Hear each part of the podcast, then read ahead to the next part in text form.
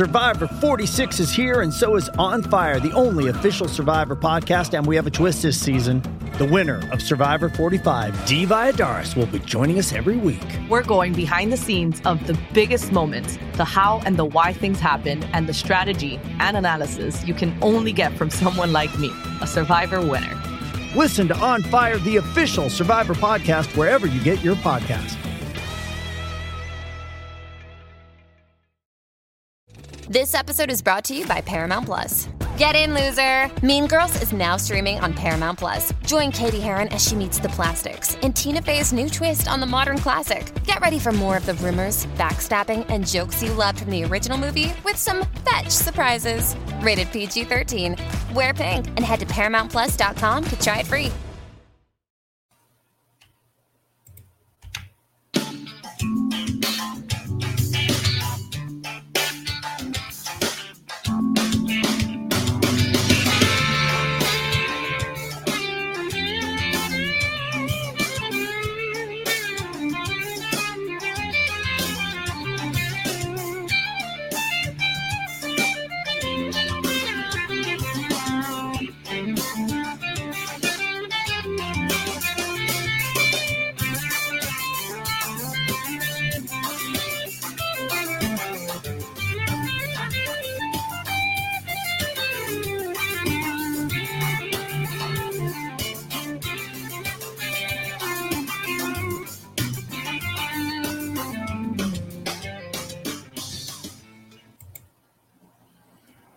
Everybody, we're back with another episode of Creators Outlet. And I'm joined by my good friend, uh, Dustin Brunell. Dustin, welcome back to the program. What's up, Will? How's it going? Man, it is a wonderful time to be a comic fan. Hey, it's Kaley Cuoco for Priceline. Ready to go to your happy place for a happy price? Well, why didn't you say so? Just download the Priceline app right now and save up to 60% on hotels. So, whether it's Cousin Kevin's Kazoo concert in Kansas City, go Kevin, or Becky's Bachelorette Bash in Bermuda, you never have to miss a trip ever again. So, download the Priceline app today. Your savings are waiting. Go to your happy place for a happy price. Go to your happy price, Priceline. It's always a wonderful time to be a comic fan. But if you're an indie comic fan, it's Oh, man. past wonderful. We are we are up in cloud nine right now. I keep telling everybody, you know, with Cowabunga Comics, I'm over the moon, and I'd rather not come back down. I mean, with everything going on, I'll just stay up there because I keep getting back up there recently. So maybe I could just hang out, maybe hang out up there with the kid fishing. You know, I'll stay up there for a little bit. Yeah, float up, float up for a little bit. Right, right. Uh, so, for those of you that don't know yet, uh, Dustin is the creator of The Listener. I am. Uh, and uh, has had a wildly successful uh, Kickstarter of issue one. And you can now uh, get in on the Indiegogo, which is live. Right now, you just have to search uh, The Listener, and you can also go to thelistenercomic.com for more stuff. Yes, sir, you can. All the cool stuff there, all the variant covers we have left are there. Um, we've been very thankful with everything going on. The Indiegogo, the fun thing about that is it's just like going to our website. Go to the Indiegogo, you can order whichever cover we've got left that you wanted. With the only exception of the Cowabunga logo cover, you can't get our exclusive cover there. You have to go to cowabungacomics.com to grab that exclusive.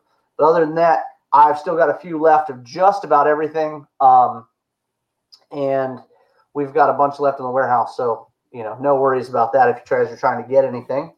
Um, and yeah, Will, I appreciate you having me on again, man. It was a blast the last time. I think we had we had like an hour set set up and we turned it into like four hours just cutting the shit. Yeah, it was just crazy. Yeah.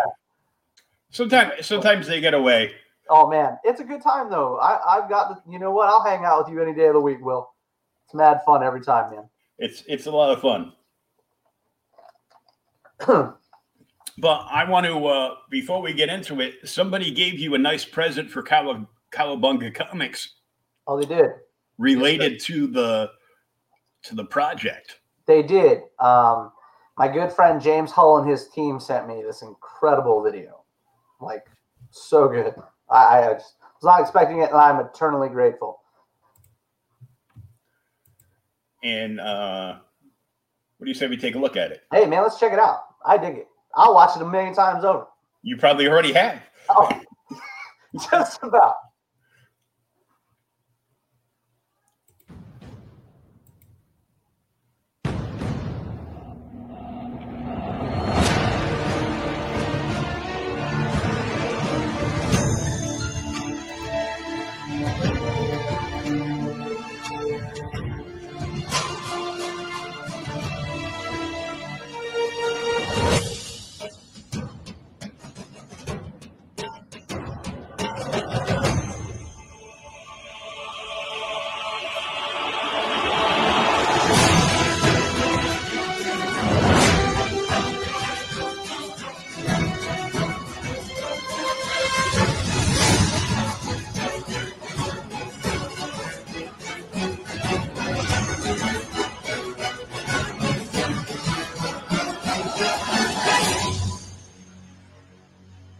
How dope is that, right? I can't even I can't even get over that.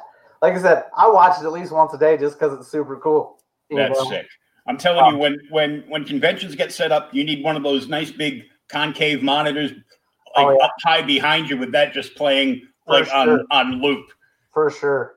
Yeah. Um the issue one, well, book one, book one has done really well for us so far. Uh, so much so that as soon as book one was done, we were immediately running into book two. Like we are already, and I know I know you've read book one. Um, I'm not going to go into any spoilers today because people are still picking it up. They're still reading it. It's still new. Um, but I can tell you this: uh, in March, you'll have book two in hand. So you know, I'm really excited about that. Um, book two literally picks up right after book one leaves off, uh, and going forward, um, the the title for book two is "When Winds Weep," uh, which references is the hounds that Addie keeps in his company in the first book, the the winds. Um, so, like I said, going into the the "When Winds Weep" type of deal is uh, very cool cover to me.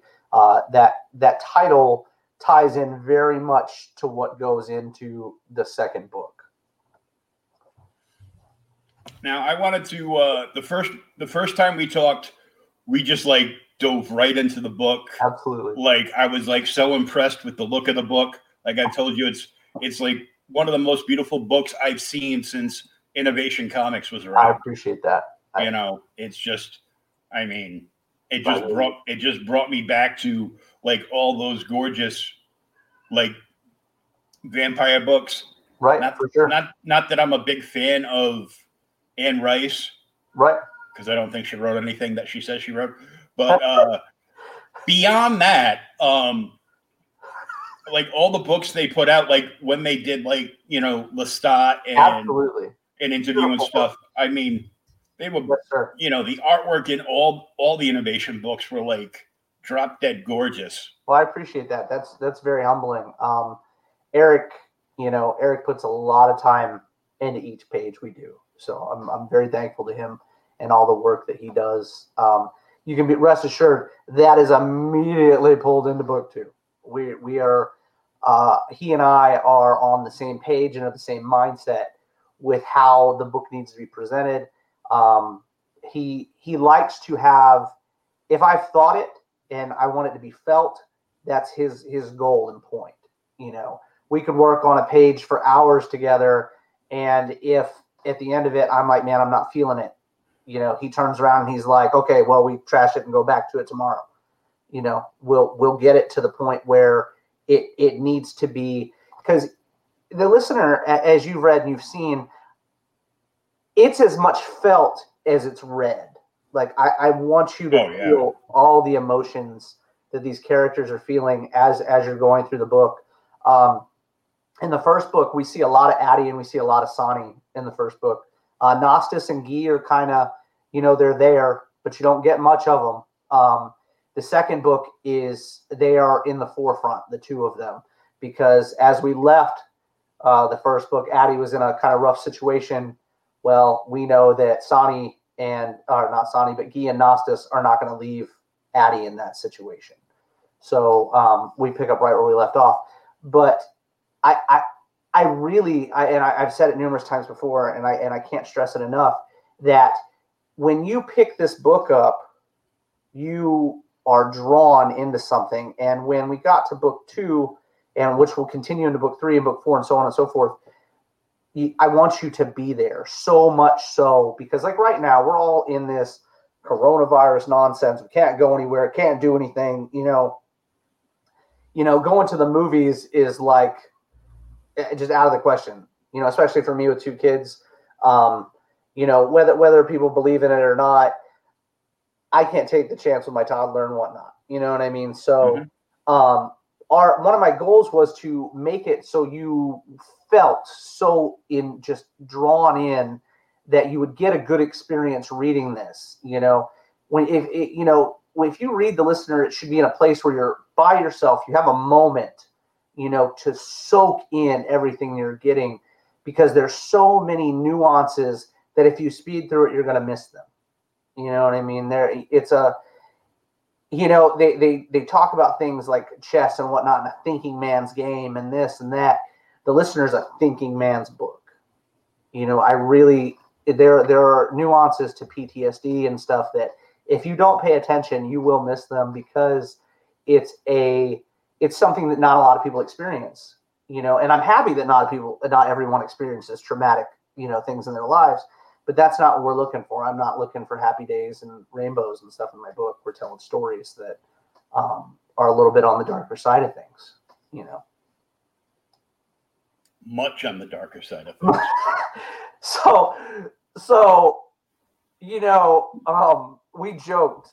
Uh, the whole team has joked numerous times about splash pages, and I'm a fan. And I've mentioned being a fan before. I, I have, I, I love it. I love 90s comics where I open them up and halfway through it, there's this badass panel that goes across both pages and it's just gorgeous art. And you get that up close in your face.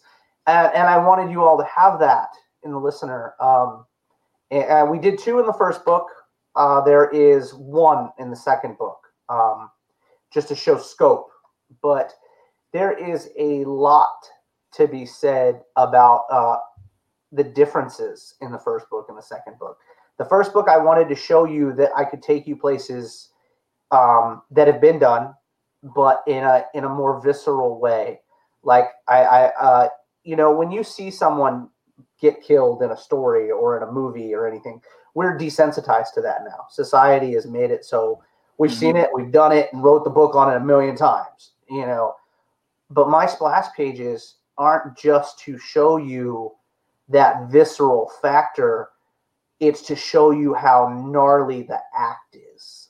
You know it's it's cool whatever blood gore yeah yada yada we've seen it. But like i said we've not gone into a feeling and that's what i we've attempted to give to everyone as they read these is the that's why you'll never see any text on our splash pages ever. I refuse to put text on splash pages because i feel like it takes away from the moment.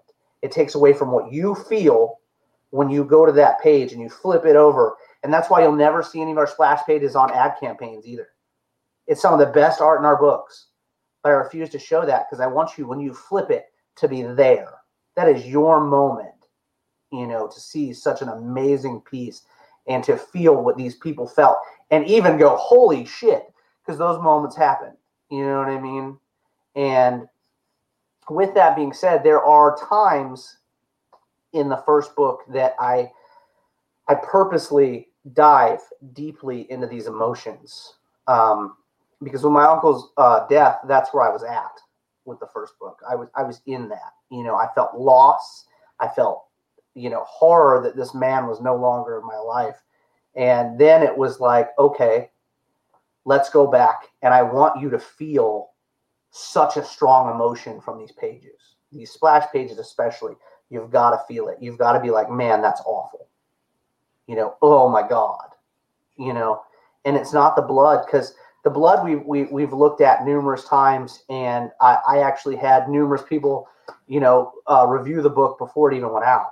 And it was like, I, I'm not going to give you over the top all the time. But for the first book, I wanted you to have it. And I wanted you to have it in buckets because now I can show you another side of what's going on. You know, action gore is fun, but if I can add emotion and pull you into these things, then it's more than that. It, it's so much more than that. It's a powerful experience. Um, and in the second book, I didn't want you to feel the horror or the, uh, the viscosity that you felt in the first book. I want you to feel uh, your heart and your heartstrings. And I'm not saying I've pussified my first book, and you can quote me on that. I don't care what anybody says. You just want me to say pussify. Absolutely. Um, there is a. It, it, it's not that I've toned my book down. I promise you, I've not in the least. If anything, it's just as on par and just as tough as the first book. But there's a level of humanity that I want you to feel in the second book. Um, we, we give you an emotion in the first book. I want you to feel an emotion in the second book. Because if if we keep going in this route with comic books that we're going to this that are happening now, um, we're, we're going to get to the point where it's just we're flipping pages. You know what I'm saying? We're just flipping pages, man. That's it. The art's cool, but we're flipping pages. You know, used to be when I was a kid, I cared what was going on in Peter Parker's life. You know, I was like, man, that's a normal dude. You know, he's got superpowers, whatever, but he's the normal guy. You know, that's why he was my favorite hero. He was the, a normal, average dude that just happened to get bit by a spider, which made him not so average. But he uh, he dealt with things. You know, the fact that he was a uh, uh, you know not well off. You know, the fact that when he tried to get engaged, he was broke dude trying to make money. You know, and pay for an engagement ring from a pawn shop. You know, those were things that as a young man I was enthralled by. You know, he was a street level hero. You know, the X Men were cool; they had powers and all this other crap. But Peter was a average guy, which made me think as a youth that average people could be okay in this world. You know, they're normal human beings. You didn't have to be hyper rich to have a, a, a good life, you know, and, and a normal life. So with the listener, I felt like it was important to pull those feelings out of you. And with book two, we will. I cried writing book two. Like I bawled. I'm not gonna lie. I bawled writing book two. And you know, Eric laughs about it and he talks about it too because of the fact that you create these characters, you become emotionally involved in these characters and what is going on to them. And that's how your readers should be, in my opinion. You should give a shit mm-hmm. What happens to my characters as we're going through this. You know, I introduce you to all kinds of characters. I mean, in the in the 28 scripts I've got right now. So there, there's that. There are 28 copy or 28 issues currently written of the listener. All right. Before we get any further this evening, just so everybody knows, a lot of people go, "Well, you're a one-off. You hit great. Da da da. This is amazing. Can you do it again?" Done it 28 times. I hope you're strapped in. So there's a point where emotion is so much more important than anything else. Like if you watch a movie, like if you watched Homeward Bound, okay, when you were younger and you watched Homeward Bound, mm-hmm. and it didn't hit you when Champ and Sassy came running over the hill, but Shadow wasn't with them. Look, man, you know, so there, there's just so much to be said for it. So we want to make sure that we have that, and we want to make sure that we show you that we can diversify that feeling that you get. You know, it can't all just be pain and suffering you know, there's holy cow and wow and you know just the last page of uh, book one is uh, one of three pages I get the most comments about. And we're not going to spoil what it is, but between you and I, um, that was a very let me get the next issue page. You know, I'm very proud of how that page came out. And my goal is to have that feeling, just like emotion, every book. You know, I can tell you this: every every book we do henceforth, because we we it went over so well that particular page, um, will be a full art page for the last book of the listener. Every single one that comes out. You know, it, it right before you get to the end, you'll have a full art page at the end, top to bottom, left to right, full art, and it's going to jar you. It's going to make you want to read the next book. Every a complete time. splash page cliffhanger. Absolutely, absolutely. Because when we did it, you know, a lot of people were like, "Is that going to work? Is, is that going to be entertaining?" And I was like, "I'm telling you, it's going to be entertaining. We just have to get the art right, and it'll be just right." And people are going, "Are you making posters of that? Are you doing this and doing that?" And I'm like, "Man, I wish I could make posters of that, you know, that page." But I feel like that page for now, being the book is only two months old, is is such a, a telling page. But I can't do anything with it. You know, I mean, it literally has to be in the back of the book, and that's all it gets. Um, we've finished all the layouts for the second book, and I can tell you, the last page of the second book is going to wow you just as much, if not more. And it's not just the the wow factor. Whereas we were giving you so much information those last two pages of the listener that book two, you're you're like, oh my gosh, you're it's a lack of information versus what the information we gave you in the last book. So I'm really excited about that. Um, it's a beautiful page, absolutely beautiful. Um, the layout is amazing. Uh, we spent a lot of time on it. I'm really excited. Uh, I have a habit of trying to better my well. It, it's not a bad habit, but I try to better myself, just like anybody should. You know what I mean? Mhm. Um, I I'm not okay with it being equal to book one. Book two has to be better than book one. You know, the the, the writing is better. The the you know the conversation because I have the way I write is I literally and I and I and I'm writing in the novel right now as well. So it's literally like a I write my book, my comics like I write a script. And so it's hard for people to read my scripts and even Eric, that's one reason that we work together because it's hard for him to go to see what I'm writing because it's literally like a novel that I'm writing for you to take a page from, you know. Um, which is fun because I don't have so much to do now for my novel. But um, there is a a sense of foreboding that was we left you with in the first book. You know, we left you with a very heavy sense of foreboding.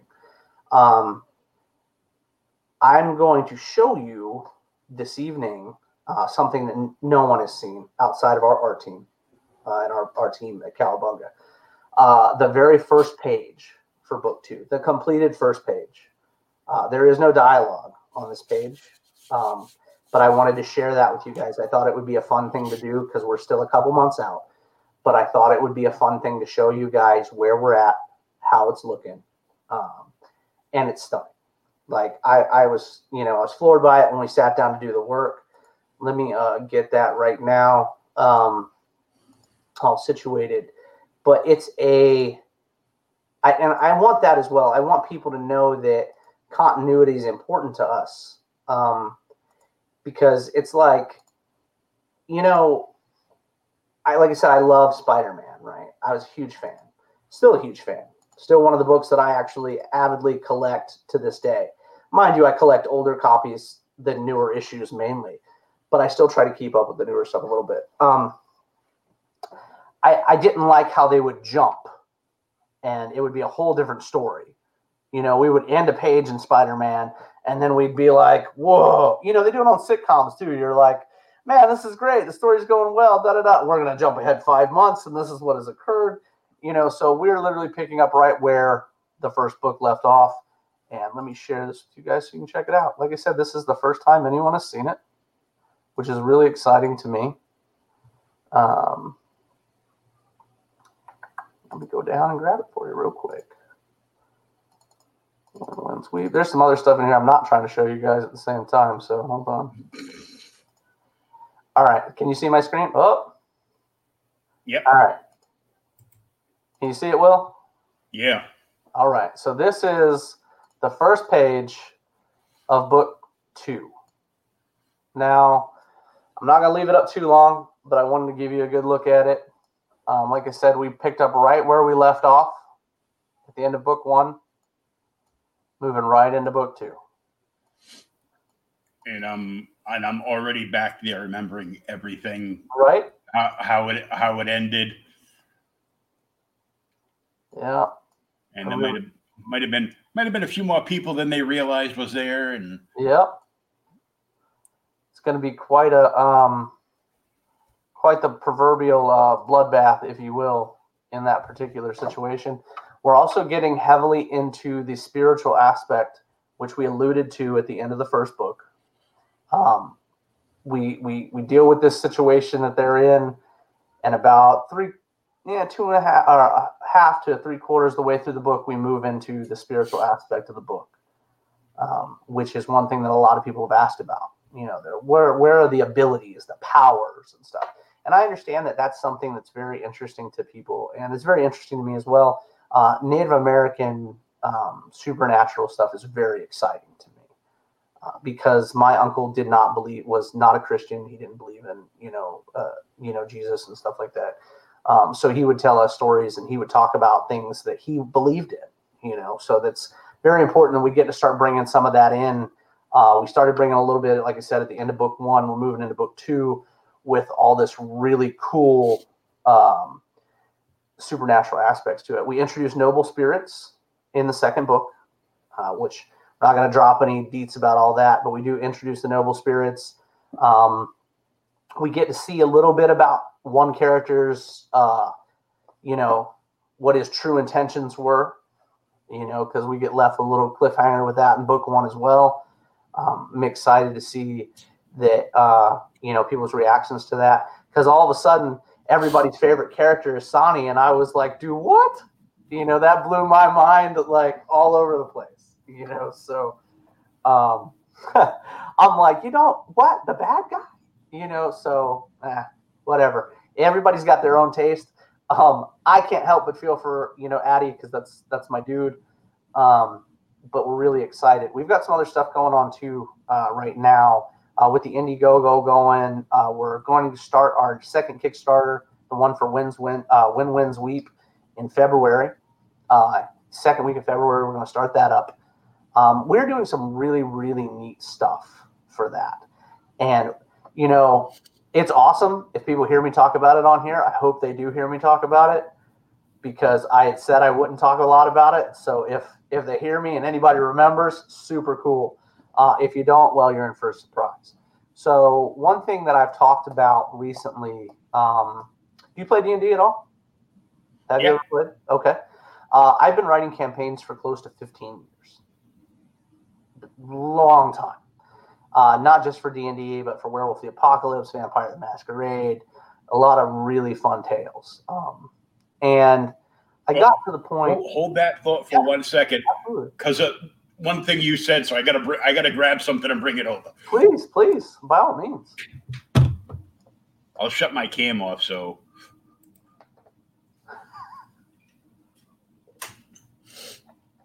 Well, if anybody has any questions, anybody that's listening, I am more than happy to answer any questions anybody has um, about the listener, comics in general, you know, the state of indie books, anything like that. I am more than happy to talk about.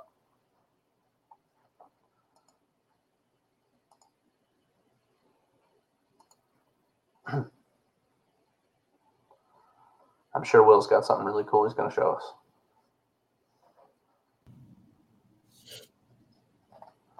Before I put my headphones on, I know you can hear me because I got a big. But uh, I had this hanging up on my wall since I was like a young dude. Oh man, how cool is that? How cool, man. I used to love the handbooks. I mean, see now I got to put my headphones on because I can't hear what you're saying back. The, okay. I've always been a fan of the handbooks, and the art in the handbooks has always been absolutely phenomenal. And this was just like so badass. Absolutely. And my so uh, cool. they they sent this like in in the previews pack to my LCS. He's like, yeah, I'm, right. not, put, I'm not putting that up because he doesn't do any of the, you know, any of the gaming stuff. Gotcha. Okay, for sure. And I'm like, can I have it? He goes, sure, here. I'm like, there you go. Woo-hoo. Right. He goes, well, yeah, it is a cool poster, but we can't do anything with it here. We don't, we don't right. sell like, we don't sell, we don't carry white. I think we got like for probably like five years. There was one guy that subscribed to like White Wolf magazine through us oh, because he was buying like some of like the D and D Forgotten Realms comics sure, and sure. stuff when they were making them. Absolutely. Back back to the back back to our youth when it was Right. called. It went by the the initials of TSR. All right. Well, then back back then it was also White Wolf. It's not White Wolf anymore, so I don't even know who's doing it now. Um, you're you're muted again, my friend. Anyway, um, There we go. so eh, eh, like we were saying though, um, so I decided to do something very interesting, which is gonna, if people are paying attention to the conversation, like I said, and listening to this podcast, they'll learn a few things that may or may not be leaked any other way for the Kickstarter. Um, I've run so many games, it's not even funny. Uh, I've done so many homebrew games, it's not even funny. So I've decided to, for this Kickstarter, to do a listener game. I'm in. Oh, I know. I know. So I've got um, what I'm going to do is I'm going to invite several people on, and then I'm going to um, we're going to add it as a tier in the campaign. Uh, it'll be a pre-purchase tier. There'll be three uh, tickets. It's going to be tickets. We're going to play for two hours a week for the length of the campaign. So um, the tickets are going to be. I haven't set a price just yet. So, um, but with the tickets, they'll get a CGC copy of Cover A, 9.8, and it will be a yellow label signed by the team. And you'll also get a seat at the table to play with us in the very first game of the listener. So I'm really excited about that. Um, and there are a lot of other neat things going on with that, um, with the, the campaign we've got going on. But this it's going to be a lot of fun. We'll do it through Streamyard. Um, I'm going to see if we can't set it up so that you guys can you'll be able to see the dice rolls and stuff like that. Um, a really nice UI so everybody can see what's going on. Uh, and a week out, I will send out my uh, my rules for the game. Uh, mind you, it isn't all. It is a very short game. It will only be eight hours long. Um, so I'm creating uh, pre-made characters for everybody. So everybody will have their own character to play. How you play them is your business, but you will have a background and everything else. I'm very excited that we are giving three tickets away. So it'll be a group of us uh, creators playing with, you know, fans. So and podcasters. So I'm very, very excited about it. Um, and for those of you that don't get to play in this particular event, like I said, I understand three tickets is very few. You know, I get that. Uh, but for those of you who don't get to, there will be something else very interesting coming in the near future. Um, so I wouldn't uh, get too worried about not getting to play. Um, with that being said, do you have anything for me, Will, or do you have any questions or anything? I know I've been running off at the mouth for a minute. Well, that's that's what I'm supposed to do. I'm, I'm supposed to lead the conversation and then like let it float out into space and and let the guests talk. Is that how that goes? Okay, all right. I'm like, because y'all know I can talk forever.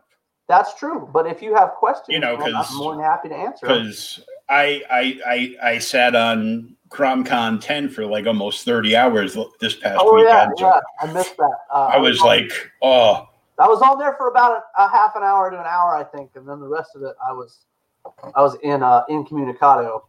Um, I I I've never flown because I won't get on a plane. And uh, if I did, and I wasn't in a wheelchair, and I actually did fly, the first the first TSA agent that would ask me was, "We need you to take your shoes off." I'm like, "Look at me, I'm 450 pounds. If there was a bomb in my shoe, it would have gone off in the first fucking step." you're a mess, man. You're a mess. Um, I, yeah, it works best that way. That I'm a mess, you know. Right, right. No, I'm with you. I'm with you. um, so the like I said, I mentioned earlier, I am writing a book, um, and it will be out third quarter this year is my goal. Um, not saying I'll be able to stick to that, but I'm trying. That is that is my goal to have it out. Um, Is that the novelization of the listener? Yes, sir. Yes, sir. Absolutely. Uh, because I do realize that a lot of people love a good book. You know, it, whether comic book or novel, however, what have you. And not all of them like both formats. You know what I'm saying? So Mhm. I, I want to open up uh, the listeners' um, fan base to a an, another group of people. And I promised I would when I started doing this to begin with. I was like, you know what? You know, and my grandmother really wants to read it, but she's not a comic book fan. And I was like, you know what? Let me put it together, and then other people will be able to enjoy it as well. So uh, I, I actually own some real books. there you go. Yeah. Uh, this is a pseudo. I started reading this like probably like 10 years ago. And I Right. only, I only get to the middle because I'd read a little bit. But now it's even worse because the print is so tiny. Oh gosh. Right. Um, but this is about one of my favorite writers in my teenage teenage and 20 years How cool. before he went slightly batshit crazy. And that is We're uh, all a little bit. Oh, well, there you go. Speaking, okay, now I gotta I gotta break into this. Speaking of Alan Moore, so earlier before we started the podcast, you and I were talking about comic books, okay, and we were talking about books that we have. I have the first appearance. I have a nine eight. Uh, was it House of Secrets, first Swamp Thing. Yeah, beautiful, beautiful book. Absolutely stunning book. So funny enough, when we opened, can I come over and play now? right? we opened. You don't fly, man. We'd have to drive, I just Um, I just want to touch it. right?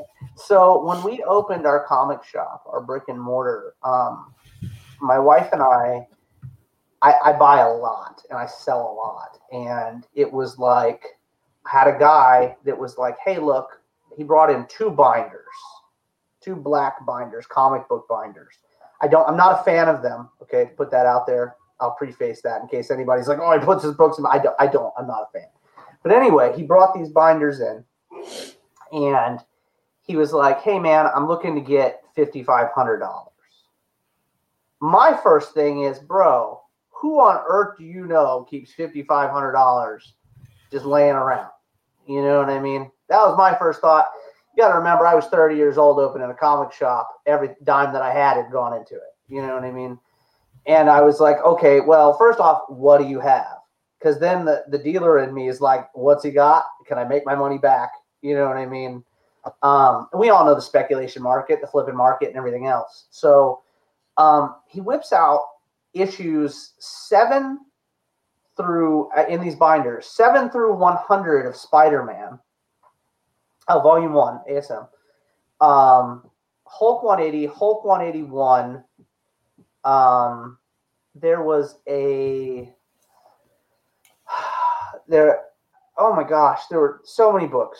It was ridiculous. Um, and there was the you know House of Secrets in there, and I was like, I got to make my money back. You have to understand the store's only been open. I, I'm real honest with people. I was like, the store's only been open a month. You know, I just threw every dime I had into it. I can give you three grand, grand cash. That's it. You know what I mean? And um, because that's all I had, I'd offered more, but that was literally at the time all the money that I had. And he was like, okay, I'll take it. So I locked the door, flew to the bank, came back, bought the books, literally had to sell them all. You know, oh, there was uh there were three 129s in there, ASM 129s in there as well. Um, and that's that's how I got my uh ASM 300. I'm a I'm a huge wait, which arm is that? I'm a huge Venom fan, like old school, you know, Venom fan. Uh, before all the shenanigans that started in you know the 2000s and whatnot, uh, I, I'm a big Eddie Brock fan, and um, that book seemed to be the most elusive book to me, like in a, a nice copy, you know, like a really really you know high end copy was really elusive.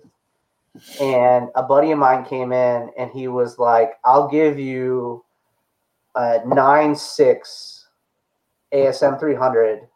and $175 for 129 and i was like sold you know what i mean Because I had three of them. right uh, my infinite wisdom though i didn't save any of them i sold them all so I sold both the other two. Um, but at the time, I was look. I- I've been open a month. I've seen three of them. You know what I mean, or four of them probably at that time. Um, and I dealt with so many people that dealt in high dollar books that I was like, it'll come around. You know, it eventually will come around again. It's not. I'm not a huge Punisher fan. I'll see it again. You know, uh, funny enough, out of all the books I've seen come back around, that one hadn't been one of them um, into my possession anyway. But uh, I sold the Hulk 180, sold the Hulk 181. Um, but yeah, but anyway, that that's where that you know first Swamp Thing came from, and I kept it. I was like, this is, I'm never gonna find this book in this quality without breaking my bank. You know what I mean? So I was like, I'll snag that. Um, uh, there was uh, Ninja Turtles two, three, and four first prints in there too. We kept those. Um, but then, you got to remember, those books though have not shot up in value till very recently, past two years maybe. You know, before that they were still within reach for a normal person. You know, now Turtles one is going for like a normal unmarried person. yeah, yeah. I just got to throw that out there because you know if you got a girlfriend or a wife, there's a there's a good chance she's not going to let you spend uh, half your paycheck this week on a single comic book. So um, I got to say this because I don't say it enough. I try to say it as much as I can, but I'm eternally grateful for my wife. Um, I left a six-figure job uh, and five years short of retirement to open my store, and uh, I took all my savings and uh, everything out of my house to open my store, so we didn't have a loan when we opened it. Um, With you saying that, I just had a vision of you swinging from a noose on the tree in the backyard or something. um, no, man, she Heather was so helpful. I mean, she literally was there day in and day out. You know, uh, she helped me put the wood floors in. She helped me redesign the interior of the building. I mean, my wife was doing her fo- 45, 50 hours a week managing a company and then coming in after that every day and busting hump with me to make sure this place stayed open. Wow. Um, and I was, like I said, I'm eternally grateful. You know, I'm eternally grateful now. I mean, she- I need I need one of them right, man. Hey, look, if she had a twin sister, I'd hook you up. Because there's lot, lots of boxes here, and it's tough for a cripple guy to get to all of them. Right, right. I can imagine. I've Um, been I've been I I busted out uh in like the last two weeks. I busted out like two rows. There's literally I'm I'm literally from what you see here, right. which you can't really see, but it goes from the wall behind where my monitor is, so where my hand just disappeared Right. to uh past that pole. So it's like a good nine feet. Yeah, yeah. You got some boxes there, man. and they're they're they're about they're stacked about five feet high, Yeah. seven rows that way. Then there were then there's five more rows over there. Man, I bet you've got some cool stuff in there, though. I bet you've got some cool stuff. Well, I opened. Well, I just showed you that poster, Absolutely. That's what and I'm I've saying. I've got a. I actually have. I still have the original uh Peter and MJ wedding poster. That's too cool. It's That's 90s, it- right? Early 90s. yeah. Oh yeah. It's it's not in the shape it was in, but Still cool, man. I I I, cool. s- I s- You, you went uh, mute again there, Will. uh, I would buy like weird stuff at the stores Right? For sure. once in a while, just like you know, toy speculating. Yeah, yeah. This was like this was like long, and I was I worked in toy. I worked for Toys R Us, uh, Oh, awesome. KB Toy. Oh, they hated me. Oh, no. Not that I'm insensitive to people, but I am always a sarcastic smartass. I'm, Not everybody's got a filter, my friend. you know, I'm Scotch Irish. I can't help myself. Right. Not Uh, everybody's got a filter. So, I used to work third shift around Christmas time for Toys R Us. Right. Uh, none of the man the managers all hated me because you know they would snap their fingers and I wasn't asking them how high I should jump. Oh, for sure. I'm like, yeah, I know. I you know I I was like 19, 20 between 19 and 22. Right, right. So you're like, they'd be like, rah, rah, rah, rah, rah," I'd be like, "Yeah, "Let go of my ears. I know my fucking job." Right, right. you know and but there was a there was a new manager that came in from a different store that took over the third shift crew Right. he was a nice guy you know nice and mellow during the breaks he he he'd sit around chat with the girls uh and he was homosexual Oh yeah, okay. and I'm like, I don't care. They know more about design and stuff than I do. Uh, and but one night, with my my brain just reacting, he was talking to the crew about how you know various places he had traveled and things he had seen, and it was Right. all very interesting. For sure. And he goes, he goes, and then the summer after, I went to Paris and I just blurted out, ah, gay Paris, Oh no. you're fired. I'm like, okay, see ya. I'll be No, back in the, I'll be back, I'll be back in about six hours for my check. Right. Oh man. And I'm like, I didn't say it to be mean or anything. I'm just like, I'm like, damn. Yeah. Well, I mean, you know, the filter's good sometimes. Yeah. know. But I mean, I found lots and lots and lots of trade paperbacks For sure. and uh, hardcovers and There you go. You got all kinds of cool stuff in there, man. Those big fat books. they need to come and people need to check out your box openings, man. You find all kinds of cool crap in there. The complete bone from Jeff Smith. Laying around here somewhere. Man, that'll knock somebody the hell out. Oh, I know. But this is it's still one of my favorite stories of all time. I'm fairly certain one of those has come across my head at some point. Probably. Um, I never got the hardcover, but I got, but I settled for the soft cover because the soft cover was forty bucks on its own For sure. when it when it first came out. But uh, and I'm excited to see uh, his animated series that's coming to Netflix. and how cool is that going to be, right? Um, you know, so I mentioned, um, you know, the Kickstarter earlier, and what the, all the cool stuff you're showing is me is making me think about other things that I, I wanted to mention. I forgot. Um, you know, as we're as we're getting through to the to the listener book two, when winds weep, there is a. I had a friend mention to me. He was like, "Dustin, you guys did eight covers for book one." eight covers. And to me, that number was inconsequential. Um, outs, outside of the, the monetary value or the, the monetary or the amount of money we put to each cover, it was inconsequential. I, I, I had artists that I wanted to work with. Those were the people I wanted to bring in. You know what I mean? Um, and for the most part, with the exception of guest artists, those those people are all with us still. You know, uh, in one format or another, whether doing whether they're doing posters, which is new. We didn't do any posters for book one, so book two will have posters and all kinds of cool swag like that, uh, like eleven by seventeen lithographs and stuff. Um, but I'm cutting down the amount of covers because somebody said to me they were like, Dustin, uh, some of us are completionists, and we want to get all the covers. But if you have eight covers, it's difficult for us to do that. And I said, okay. So what I've done is I decided to take the money that we took uh, in book one for the additional covers. Uh, we still have a good, we have a fair number still.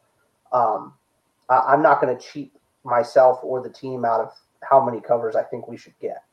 You know, but I, I did cut them out. I cut out a few, and um, but uh, just in case anybody's wondering, Adam Fields is still doing a cover. Marissa Pope is still doing a cover. Gabby's still doing a cover. Kyle Willis is still doing a cover. All the team, the original team, is still doing covers.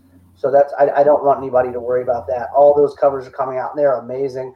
David Acampo is doing a cover. I mean, just beautiful stuff is coming. Um, but I decided to take the extra money and uh, put it toward other things. You know, other cool things that we can do you know, like running a D&D game, you know, or not a D&D game, but a game of the listener, you know, live and making sure people have the time to do it, you know, and um, I've I've got a really cool, I uh, a bunch of really cool ideas uh, that we're doing with our, our marketing team and stuff like that for the second book. Um, I didn't do, um, what are they called? Um, stretch goals for the first book. I had no idea the first book would do as well as it did.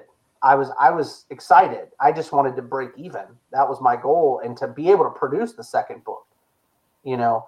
But for it to do as well as it did, it was just like, okay, well now we need stretch goals you know, I was I was ecstatic just to meet my goal. You know what I mean? So now there's going to be swag involved. There's going to be you know some other cool stuff. Um, this is also a first because I like you, Will, very much. So I'm going to tell you about something really cool that uh, you know we haven't really talked about at all, like at all. So the only people that are hearing about this, you know, right now are the people that are on here, and I will not answer questions about it before the Kickstarter. We won't talk about it again. So take with it what you can. Action figures? Um, ha, I'm not talking about those yet either. um, so uh, you're on my Facebook. You saw what I asked everybody about the other day. Is there a company? I, I, you can go back and look through it. I asked about a company and nobody answered me. So that was a good hint to what's coming on um, for that on that side of things. But um, I am doing a limited 30 print book run. Uh, it's going to be a higher tier cover for the list. Uh, um, not cover. Uh, higher tier pledge for the listener. Much higher tier than what we normally would do. Uh, my highest tier right now was a hundred dollar uh, sketch cover, which is actually being worked on right now and is absolutely stunning. I'm sure um, by Kyle Willis for Lorenzo Flores. Um, but it's going to be higher than that. Um, do you remember in the 80s, uh, early 90s, um, when Pulido put out leather bound books? Do you remember? And he also put out fabric bound books, and he did some really neat stuff uh, when it was Coffin Comics back in the day. Um, you mean Chaos? Or yeah, actually, yeah. Well, it's Coffin now, right? Chaos it's Coffin now. It used to be yeah, Chaos. Absolutely, absolutely. Because um, he, you know, he was doing Lady Death, but this guy was involved. Absolutely. So I love So um anyway, um I am doing a 30 book leather bound run. And it's going to be incredible because it is not book two of the listener. It's a involving the listener, but it is not book two. And like I said, we're only doing the 30. Outside the the comp copies and the thank you copies, there will there will be only a 30 print run. Very excited about it. Uh, and as we get closer, we'll drop more details about what they are. Um, you're gonna want to get in on them um, because it it's oh my gosh, it is for lack uh, lack of a better word, my knowledge is what it is. Uh, Kyle and Kevin and Eric, they've all joked with me about the uh, the burden of knowledge. And the more I heard about the burden of knowledge, and the more I wanted to talk about, and the more I wanted to share, um, that I realized I couldn't because I wasn't trying to spoil what we were creating by giving away too much. Um, but I, I got to the point where I was like, guys, I gotta I gotta do it. I gotta give these people something fantastic. You know, they were like, "Well, you're just starting, and the book one did great. We let's get book two out." And I was like, "I have to do something fantastic. It it has to be better every time." And I will say this: everything that you've mentioned in this interview, I will do for this next Kickstarter. Now, if people are paying attention to the things you've said or not is on them, but everything you've mentioned will be in this Kickstarter. And um, I'm very excited about that. And I can't tell you more because people will be upset with me and beat me up. But because uh, they'll be like, we have all your scripts, we don't need you anymore.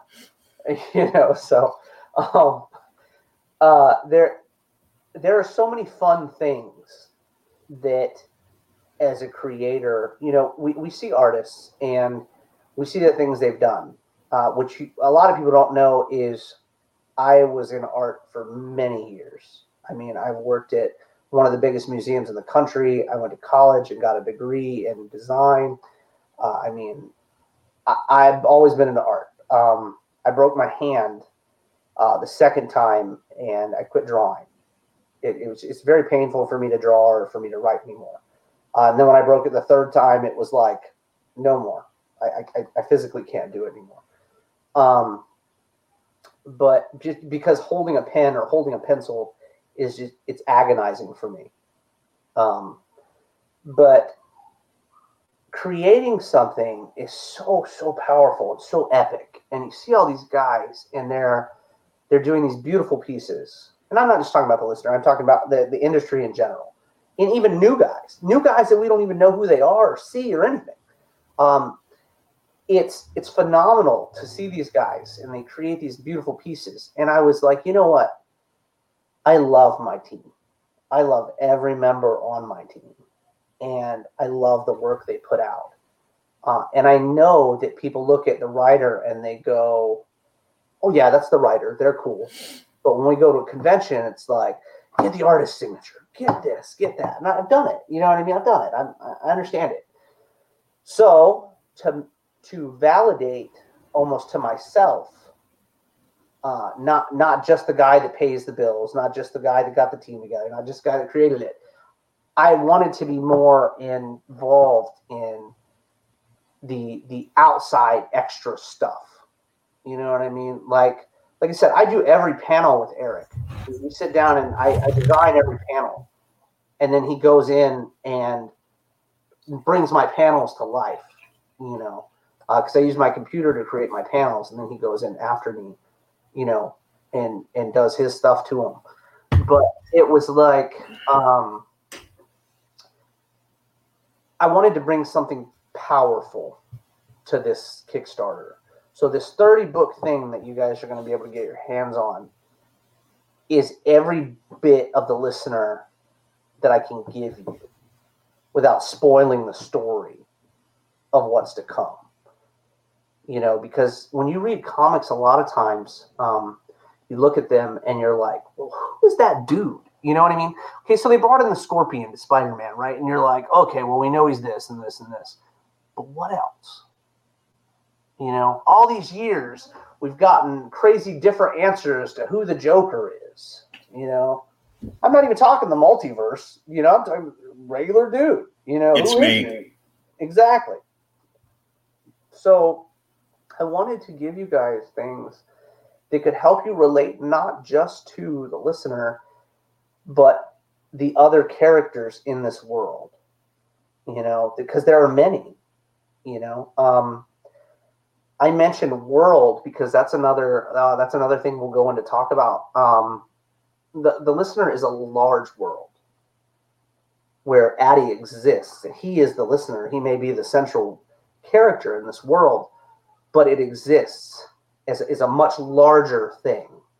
Um, within the next six months, I'm hoping to have the secondary book out and running concurrently with the first book um, with a whole new main character in the same world. So I'm really excited about that too. We've already written uh, the first 10 scripts for that.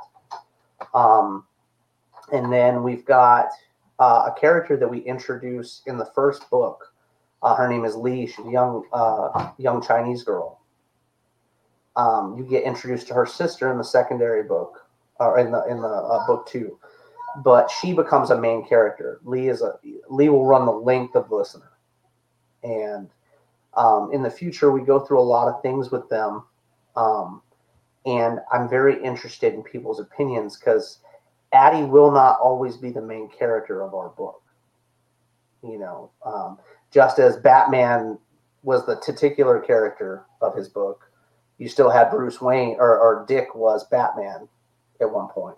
Mm-hmm. You know, we've also had Knightfall, you know, where another time when Batman wasn't Bruce Wayne wasn't Batman, you know. So um, there are a lot of interesting things we've come about because the listener is so much bigger than I had ever intended.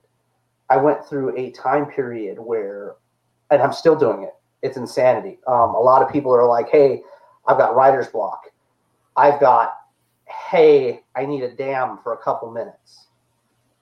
You know, because it's, all running and it's so big, and it's amazing to me that so many people are interested and so many people want to get involved because I, I'm to the point now where I've created another team for this other book. And if the other book goes well, eventually there will be a third team with a third book published through Cowabunga Comics. You know, Kyle and I were literally just talking about uh, broadening our publication. You know, so I'm really excited about that, and that's coming in the future.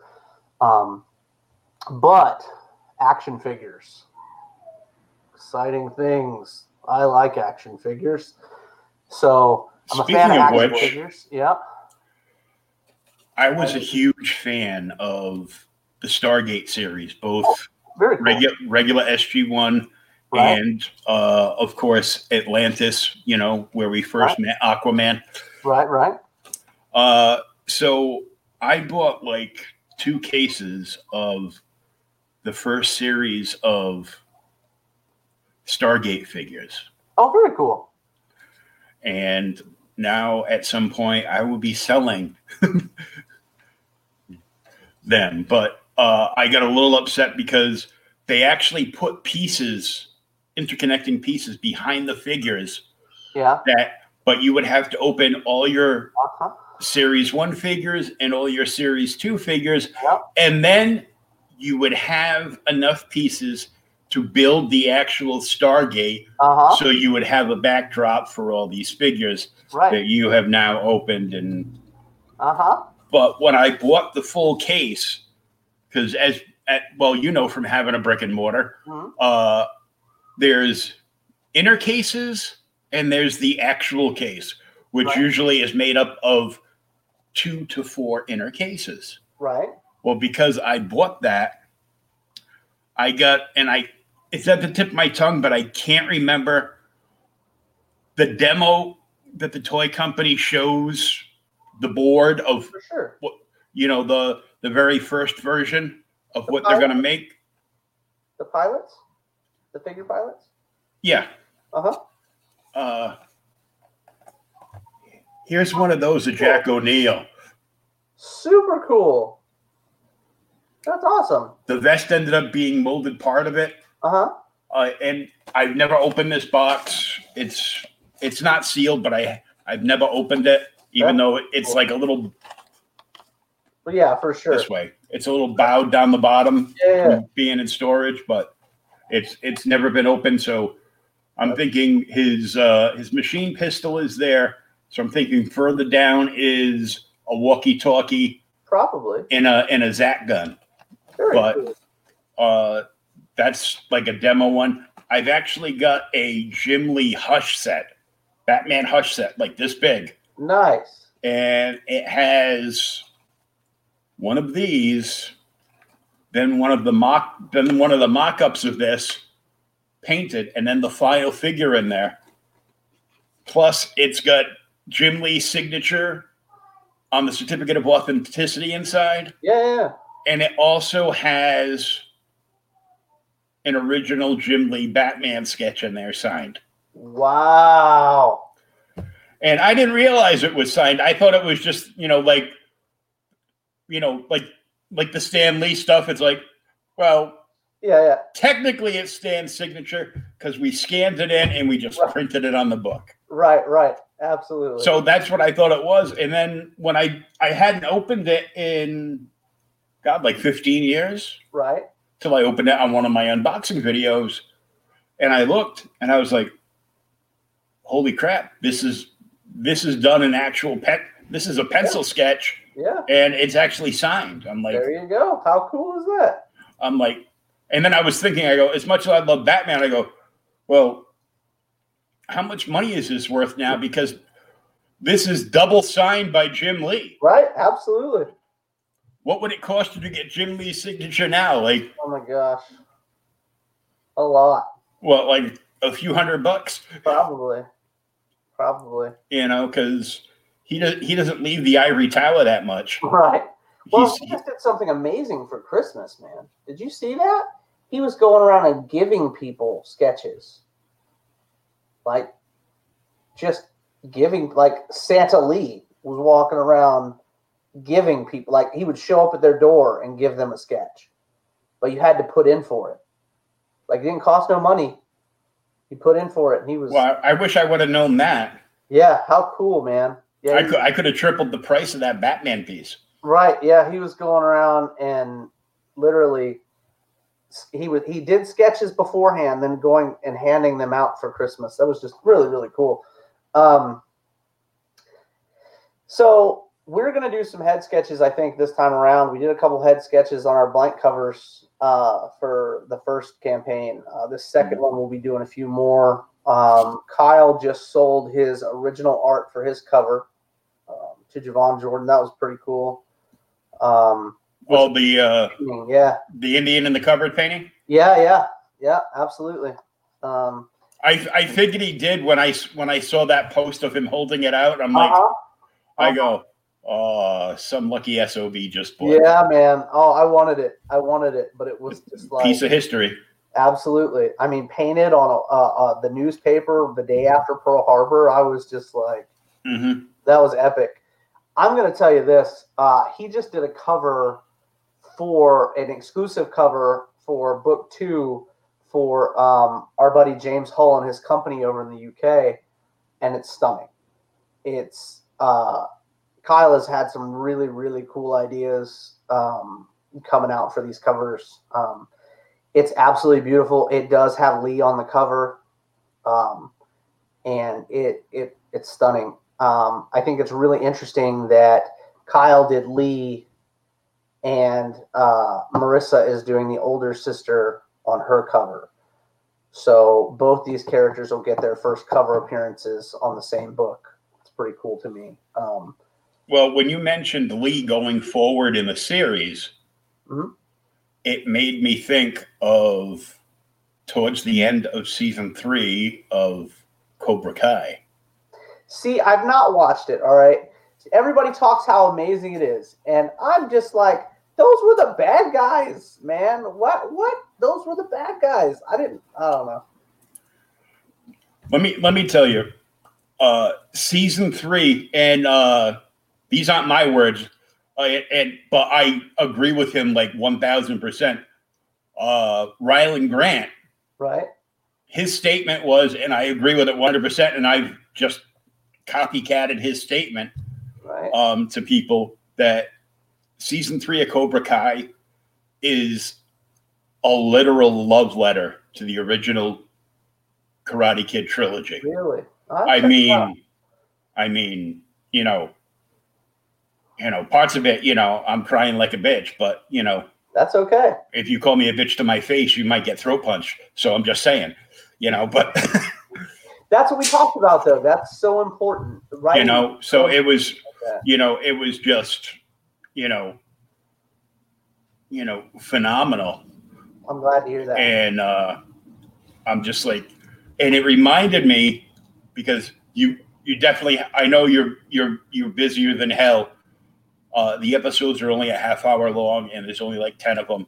oh, I'll check it out, man, for sure. I've You know, but- because There's there's a character that uh, reminded me of Lee because it's the character in the season uh, was a little girl from Daniel's past. how interesting. that you don't remember, but before he catches it, and because of who this little girl, not who she grows up to be, but who she knows in the reunion that it caused, as soon as they get like this far away from being, oh my God, and he blurts out her name, you know who it is right away. That's awesome. You don't know you don't know her name, but you know the scene and what happened Absolutely. How and of course they flash back to that scene and you know it's like man. i'm like man this is awesome That's too cool. Well, we're we take um, I take a a stance um, with Lee as a character. Uh, I love her character. I love her character and the listener so much. Um, you know, we I, I think we love all of our creations as writers. I really do. I think we we have a soft spot even for the bad guys, for the monsters, the the, the villain, whatever. Um, and all our characters, our main characters, are long running characters for the most part. I don't think that I I remove. Like I said, I'm like 28 scripts in now, um, and not ha- have yet to say you'll never see a character again. You know what I mean? Um, so you you look at that like 28 scripts. That's almost two and a half years worth of comic books that we're ahead right now. Um, and that's if we release them monthly, which is my goal. I'm attempting to get there as fast as I can.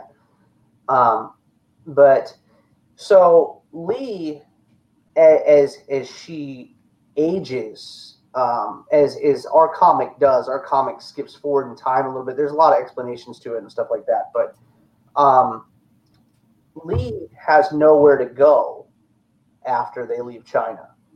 You know what I mean?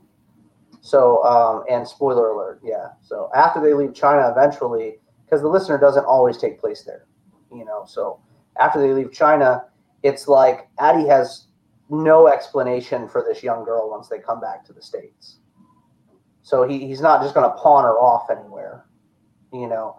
So now you've effectively got a a young protege that is that is going to be taught by the listener and the interesting thing is the listener is just now learning what it is to be the listener because he didn't believe in it.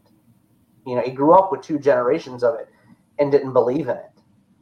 So now you're he you've got him trying to understand himself and what it is to be the listener and train this young girl, you know, uh, uh, to to live in this life that he has inadvertently pulled her into. You know, and it, it's it's a very heartwarming thing because um, Addie has no children, so it it makes it a very interesting thing because he had a very unique dynamic with his father, um, and we we hint at that dynamic in the first book. Um, uh, we also hint about his marriage at the very end of the first book, and a bunch of other cool things. But I lay I, I've always loved these writers who lay groundwork you know, uh, if you take an author that can put you, or a writer, and they can put you 20 books in and can cite something from the very first book, you know, Marvel and DC were great at it back in the day.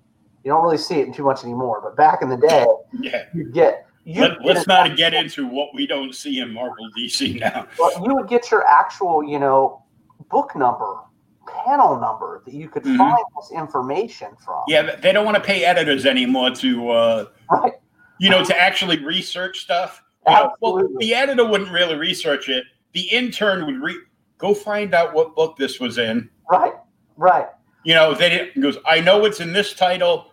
Just go back through the the hard copies and right. and figure out where it was so we can put it put a Absolutely. footnote in. Absolutely. So, and that's the that that was always, and we talk about it on uh, Thomas and I talk about that all the time on OK boom of the podcast because all we're doing is talking about old books. Right, absolutely. And him and I, well, you know, because we're two we're two old guys that love comics, so right. uh, we bitch a lot. And uh, I, I can understand that. And one of the things we bitch about is not getting like the the little editorial notes, right? For sure. Linking, like if there's something important that happened in a story, but this part of the story nobody saw that reads Avengers, but they saw it in in say Nova Volume One, issue like 12 mm-hmm. I think that's pretty close to it where Angel crossed over and Beast right. was there. So, you know, I'm just making this up, but right. you know, somebody like Archie Goodwin would put in, you know, as seen in, and there'll be you know, if there's more than one book that it pertained to, yeah, there's like an asterisk for the first book and two asterisks for the second absolutely, book. Absolutely. And it's and it's in there because people used to go and buy back issues. Absolutely. I am a I am I have 40,000 books at my house right now. I am I love them. that was my biggest sale thing in our brick and mortar. Uh, we'll, we'll soon be getting into that even more in Cowabunga in the future. Um, right now, I have the listener. I'm up to the elbows in it. You know what I mean? And that's where I'm Mhm. going to stay for a while. But um, so as as you're talking about these things, uh, and, and I'll bring in some more cool stuff about the listener. Um, we have a a world, and I and I think you've heard me talk about it before in one podcast or another. Um, that I believe all the in, in in our world, all religions exist.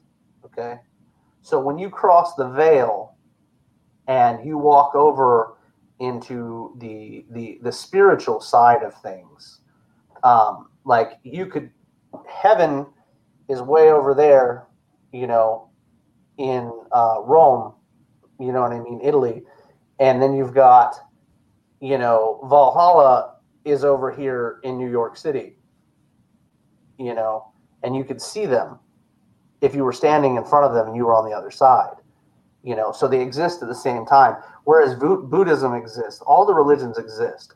I tie in every single. I, I don't leave anybody out. We'll put it that far. You know what I'm saying?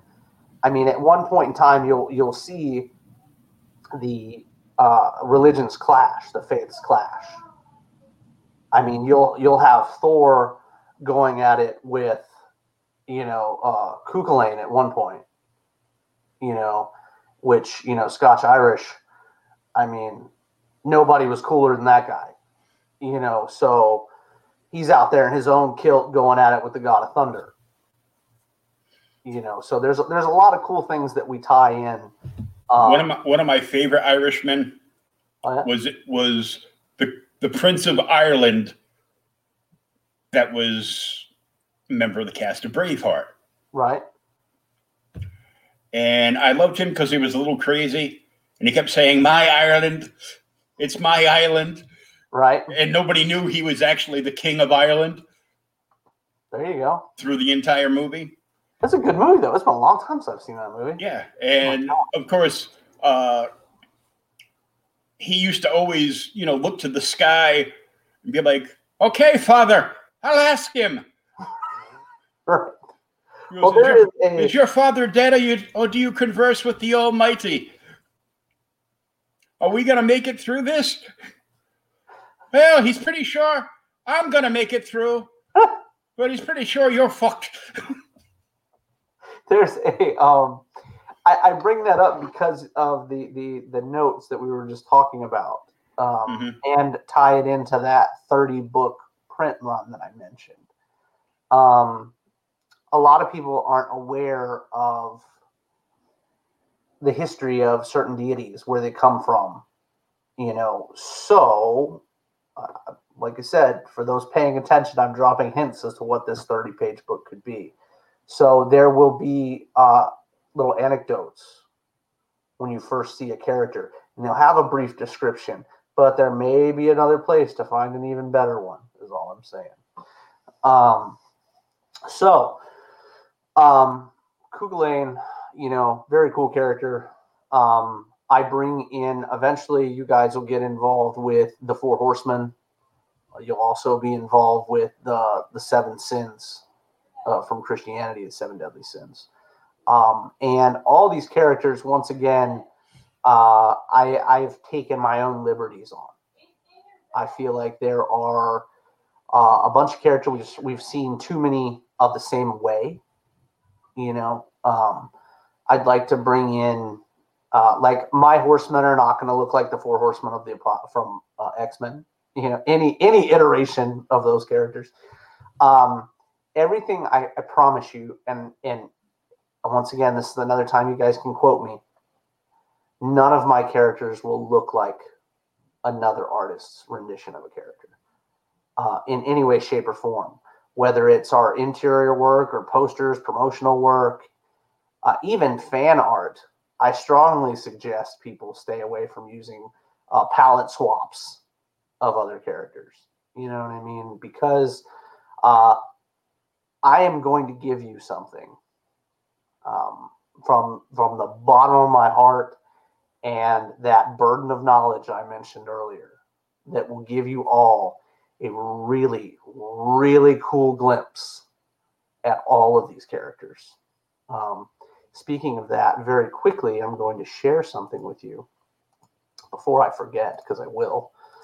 Um, let's go back to that folder where stuff is. Can you see that, Will? Mhm. Okay, so this is Gabby's take on famine.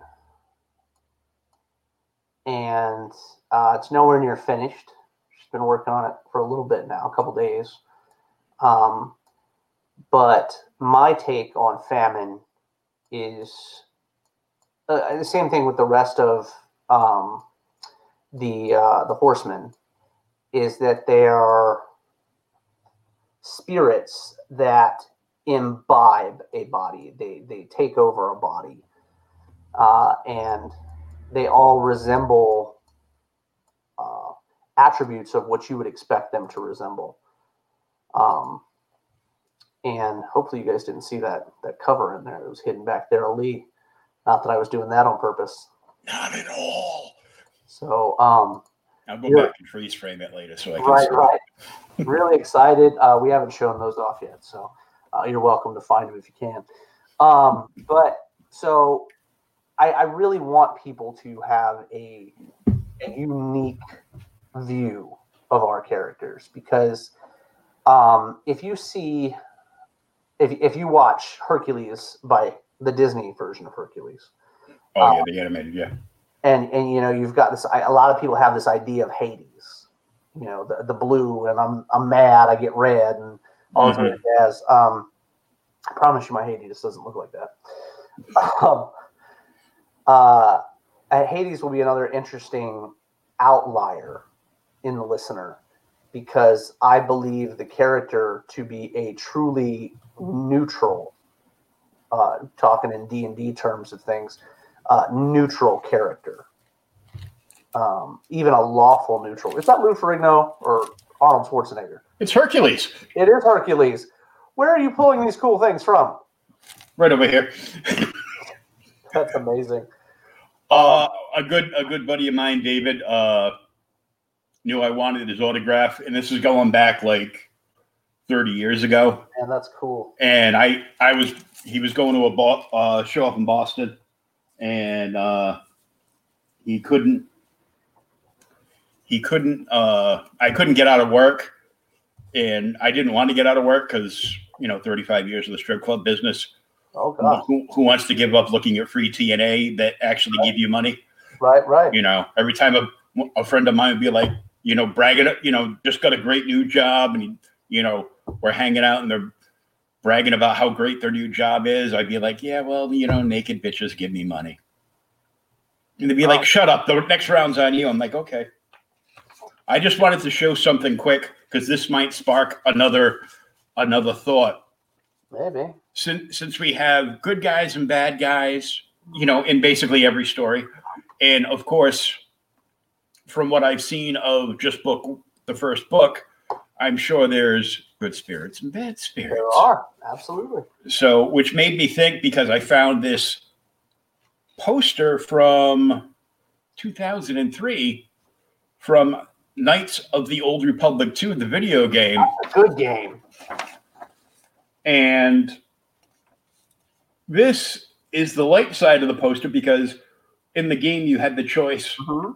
of decisions you would make and you could stay on the on the good side or you if you were a favor of the Sith you could just flip this poster over Man, I loved Revan. Man, I don't care what anybody says.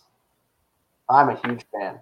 We, we could talk Star Wars for for an eternity. I mean, I have every um, EU book upstairs in my office. I mean, I've been reading them since I was like nine years old.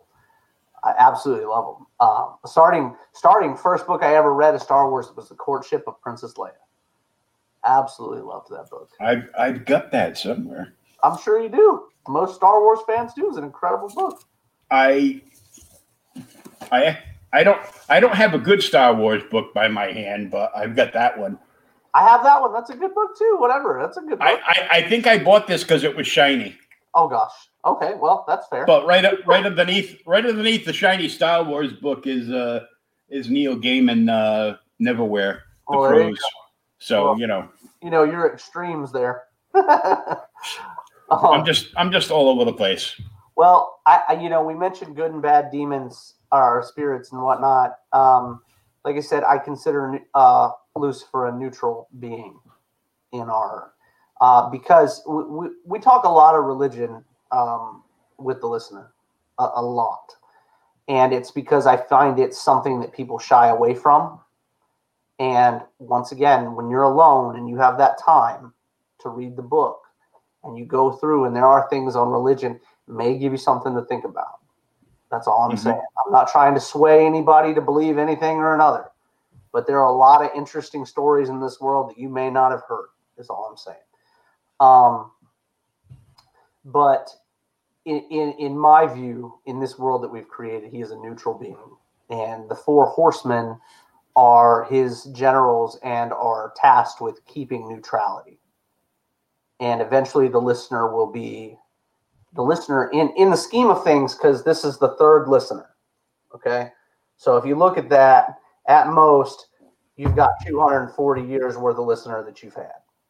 You know what i mean? Between grandfather father and now son at most you could have about 240 years you know what i mean if everybody lived to 80 you know um, but that being said in in the state of religion and talking about gods and deities and you know spirits and demons that's a very short amount of time you know, comparatively speaking, to when religions have started. Um, so the listener is an outlier, and is the the which we get into all that. We get into the backstory for his grandfather, how he became the original listener. You know, uh, book zero will be out within the next two books, and that'll be a uh, a backstory to the grandfather. Um, so we're really excited about that uh, and the the the one off about his father. So we're excited about that too. Um, but so you've got these going into religion. You have to be careful. You have to be careful about stepping on people's toes. Careful about their opinions. Uh, I'm not. I am not bashful about bringing things up. Uh, I feel like we should talk about them. You know, uh, because like I said, these these things that you read are between you and I when you read them. You sit down, it's a private moment. Uh, you can even push me out of the equation, you know, because it's you in your chair or you on your couch. You know, you've got a nice, you know, you know, uh, tumbler you're drinking out of, or you're drinking some wine, or hanging out, you're listening to some music. You know, the kids are asleep, whatever, what have you. Uh, but it's your moment to look at these interesting tales and decide whether you want to you know they're interesting or you have no interest in that god or deity but you don't i don't give you enough to where you have to dig into it if you don't want to you know what i'm saying it's a i know that this may be what you disagree with but it's good for the story the tale is good you know um like the lucifer is the easiest one because everybody wants to paint him as a bad guy every time you know so addie gets involved with uh, what we call the sin war later on in the series and we bring Lucifer in because Lucifer is trying to keep neutrality because he he has no clue that things are not going the way that they're supposed to. So the listener is an outlier and is a neutral being as well, and it, it's looked at he like he's stepping over his bounds. You know, he's breaking the neutrality. He's choosing sides, which you know may or may not be the case but that's how Lucifer views it. Therefore, the four horsemen view it that way. And now it's not only Addie against the sins and all the other bad shit going on in the world. Now you've got the four horsemen involved. And a young listener that has no idea who he is, basically, or anything to do with his powers, is just learning what it is to be the listener, is not going to stand against the likes of death that have been around since the beginning of time. You know so it's a very exciting thing. Um, i've always disliked the supermans of the of the comic universe i mean clark's cool his story's cool you know but when you add an overly powered hero like the sentry you add an overly powered hero to the mix. I don't give a shit who you are. You should not be able to go toe to toe with the Hulk is in his angriest form. You know what I mean? There's just no way. You've only been out like 20 years, bro. The Hulk's been around a real long time. I just don't see it happening. So, um, oh, you mean this guy? That guy right there. You're not going toe to toe with that guy. I mean, I, I, especially you know, World War Hulk. I mean, the dude was a monster. Favorite book ever. Right? You you don't get to walk up to the Hulk and be like, "We're just going to throw down." You know what I mean? Sorry, I'm not buying it. Um, but anyway, so I, I don't believe in the overpowered hero. Uh, I believe Banner's character has flaws, which makes it interesting. You know, and then you know for them to come out and say he he knew he was the Hulk the whole time was an incredible way to write the story. You know, but then you're like, okay, well now you've got Banner's dead, and all that's left is the Hulk. You know, and then all of a sudden Banner's back to life. A lot of interesting things with quid pro quos and whatnot with the Hulk, but um, I, I don't think you should have a all powerful hero it, it takes away the until we got Doomsday, you were like, oh well, Soups is gonna bust anybody, you know what I mean, that doesn't have kryptonite. You mm-hmm. know, he's gonna bust everybody up. You know, he's faster than the Flash. And then they're like, well, they came to a draw, or you know, the Flash won one. The Flash won one because you gave him one because the fans were like, what? You know what I mean? So we, we have to get to this point where we're writing realistic scenarios. Not that a comic is always got to be realistic, but if I write you an overpowered hero, you have no fear of the outcome. It's always, oh, well, he's got it. I don't ever want you to feel like Addie's got it because I put him through hell. Like I, I put him through horrendous hell. And um, he does have amazing bright points in his story. You know, amazing bright points and shining lights to show people how awesome it is to have a great uh, anti-hero you know that they can come out of that shell and show themselves to be the hero they should be you know? But you you can't force a character to be something that they're not. And i find as i'm writing um, there are other characters in his party that are more hero than he is. You know what i'm saying? It's not that he's a bad person but addie weighs you know the scales. Is it worth it you know is it worth my time? Because what we don't think about as we're going through the listener uh, a lot of people have been like holy cow i never thought about that. And we bring it up in the first book when senior smashes the the glass in the bathroom. You know there are always voices. Therefore you are always listening. They can't cut it off. You know, it's like Jean Grey or, you know, Professor Xavier, always being able to hear everybody around them. Well, the listener can't cut it off, you know. So there's always somebody. And if you think that there were times when a listener ignored people, that's probably a fact. You know, there's probably times when spirits or, you know, something came to ask for help. And, you know, the listener's job is to do just that to listen and to decide whether to assist or not, which brings up the neutrality of it. You know, just because you come, uh, you, you know, your husband was, you and your husband were both murdered, and you come to the listener and you want the listener to exact revenge for you because you can't pass into the, the next realm because you're so pissed off and angry, doesn't mean he has to do it. You know what I mean? You know, uh, some terrible things happened. Some dude killed a bunch of kids, but there's also some other crazy things going over here. You know, he, he, he can only be so many places at one time, and we bring up those conundrums because I don't want an answer for you. I don't want to give you an out in the book I write because it's easy for you to look at a, a one situation. If I give you one and you're like, oh yeah, I know what I would do you really though? You really know how you would react in a particular situation?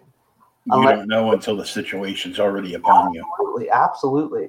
You know, we had a lot of fun um, writing a mini story about uh, the listener dealing with a werewolf, um, which is it will be published. but it was it was a lot of fun um, because you know we, we get into the fact that Addy can traverse the realms, so he can literally, you know, he could be in Tennessee and the next minute be in California if he so chose.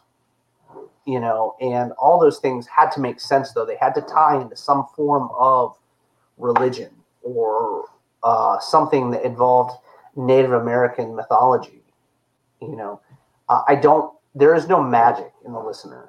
I think that's so important for people to know. Um, anything that we use in the listener has been written. It is literally, with the exception of the listener himself, with with that character uh, and his abilities. Everything else has been written somewhere in uh, a holy book or a you know uh, an unso holy book. You know, um, all these things. Uh, you know, a lot of people believe that items carry power, names carry power, you know, faith carries power. We bring all those things up in the listener because I wanted to bring it to a down to earth level that if I quote something out of the Bible, not everybody will know it. But if you do, it's very interesting to you. You know, if I quote something um, out of the Quran, it's interesting to you. It's not something that um, people would. I mean, I don't have anything out of the Quran. I'm just using it as an example. Mhm. Um, but there are texts that give us so many interesting things. You know, there's a particular fleece that lots of people have talked about for a really long time. You know, those are neat things to me. I felt like like I said, with it being what it is and the title of the book and where the original stories were coming from that I modified and changed, you know, I wanted the stories to be told again and the stories to be heard again.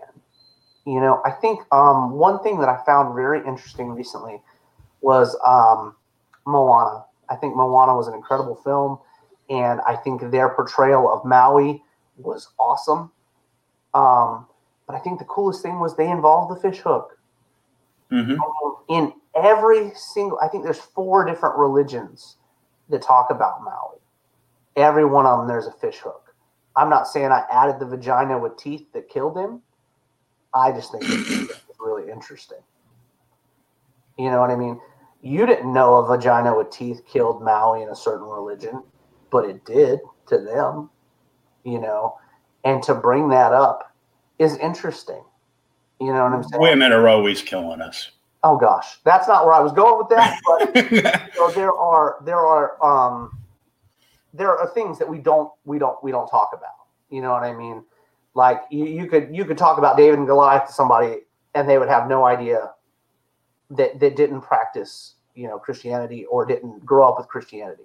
You know, so it's like and didn't watch that animated show before they went to church every Sunday. absolutely. You know, so Davey. you know, uh, a lot of our, our our our main villains come from different religions and different mythoses and different Mhm. places. So it's it's very fun to for people to go, holy shit, that's so cool. How did you create that? And I'm like, dude, I updated that. You know what I mean? That was a, that was a story you hadn't heard before. And that's what's so much fun for me is to find all these things and to twist them and warp them to fitting in the world that we've created.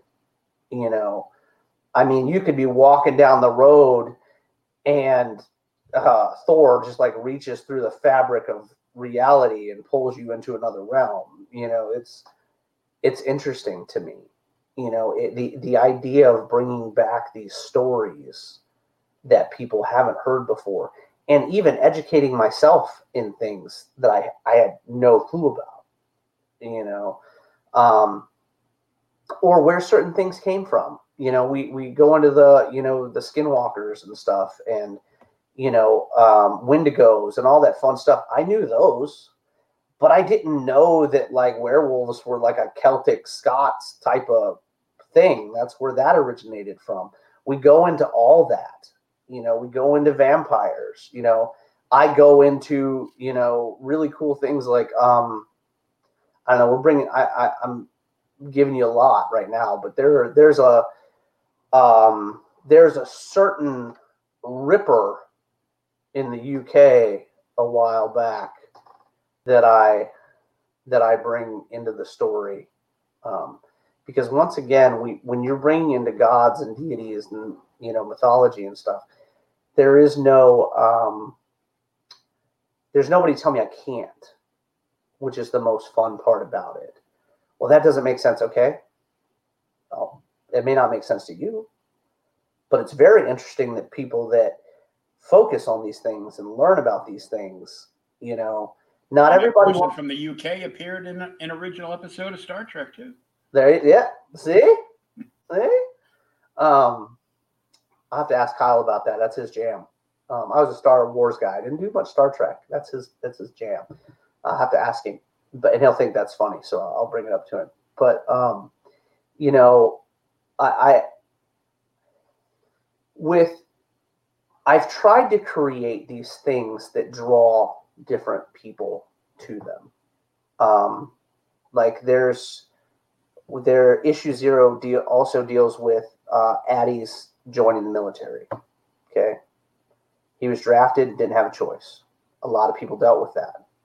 You know, not so many people nowadays, but people before have dealt with that.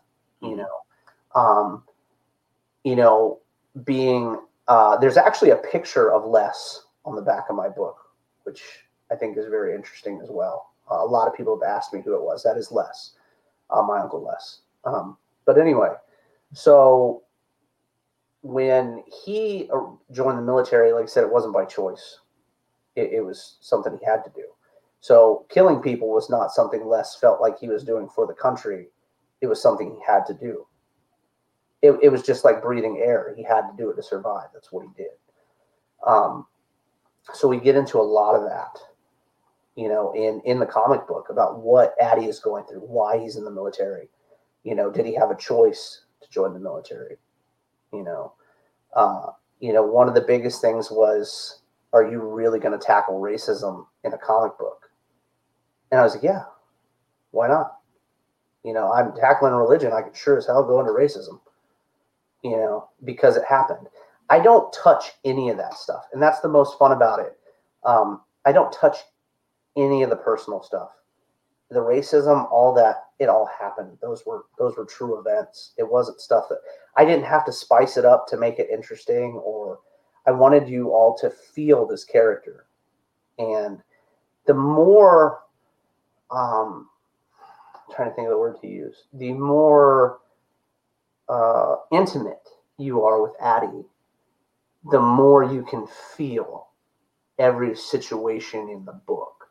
You know, uh, yes, we go into a uh, Mythbusters almost type of deal with hunting demons and monsters throughout the world. That's fine. Uh, but there's always so much truth written into these tales that I write about. You know, they always talk about how there's there's some speck of truth in every story you hear. You know, um, I bring up all that stuff. You know, one of the one of the things that we brought up um, that Heather and I got. She's behind me. She's also my editor. My wife is my editor my book. Reads everything that comes out first, uh, and I love her to pieces. But she's a grammar Nazi, and I'm glad she is. Um, but there are things that we touch on that even she was like, I don't know about that. And I'm like, "Oh." you know, um, we have two kids. I have a 10 year old and a two year old. And uh, I, I get into things that generally aren't touched in comic books. You know, Todd McFarlane said it once. You know, he was like, I, I do it because it needs to be done. The stories needed to be written. I felt like they fit with Spawn. That's what I wanted to do. And I feel like that is the most epic thing you could possibly do to yourself. You know, you see all these artists that stick true to what they want and the designs they want to do. This is what I want to write. This is what I want you to read. Because if I feel it, you're going to feel it. You know, and the like things that eat children or kill children, I don't I don't shy away from them. If the stories say it, I mean, I do a whole uh we're gonna do some really interesting things, put it that way.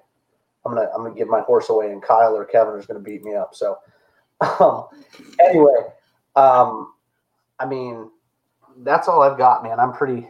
I I I, I've, I, I, I could almost hear Kevin grinding his teeth through this entire chat. Yeah, I, I feel like that whooping is coming. Um, but I, I wanted to give everyone enough to understand what they're walking into. Um, I, I've given hints. I haven't I haven't given away the cow just yet. Plenty of hints. Um, but there are. I'm an open book. That's a funny thing to say, but I'm an open book. So if if anybody has any questions about their listener, um, I'll tell you. Uh, I'm more than happy to talk to people on Facebook, social media, Twitter, whatever. You know what I mean? Uh, I'm learning how to use Twitter and Instagram and stuff. I'm not a not a big social media guru. Um, I'm learning, so feel uh, you know bear with me if I if I'm a little behind on those kind of things. Uh, but Facebook is up all the time, just because it's the easiest way for me to contact people and people to contact me. Uh, but you know, Will mentioned it. You can go to www.thelistenercomics.com. Uh, I tend to put stuff on there, uh, and also www.thelistener.xyz. Um, I update that as well when I get the opportunity. I'm a little bit behind on the XYZ because it is the the older website, and the .com is easier for people. Not many people do a .xyz; they do a .com. Whole different animal. Um, but there's a lot to come. There's a whole lot to come in this world. I'm very excited.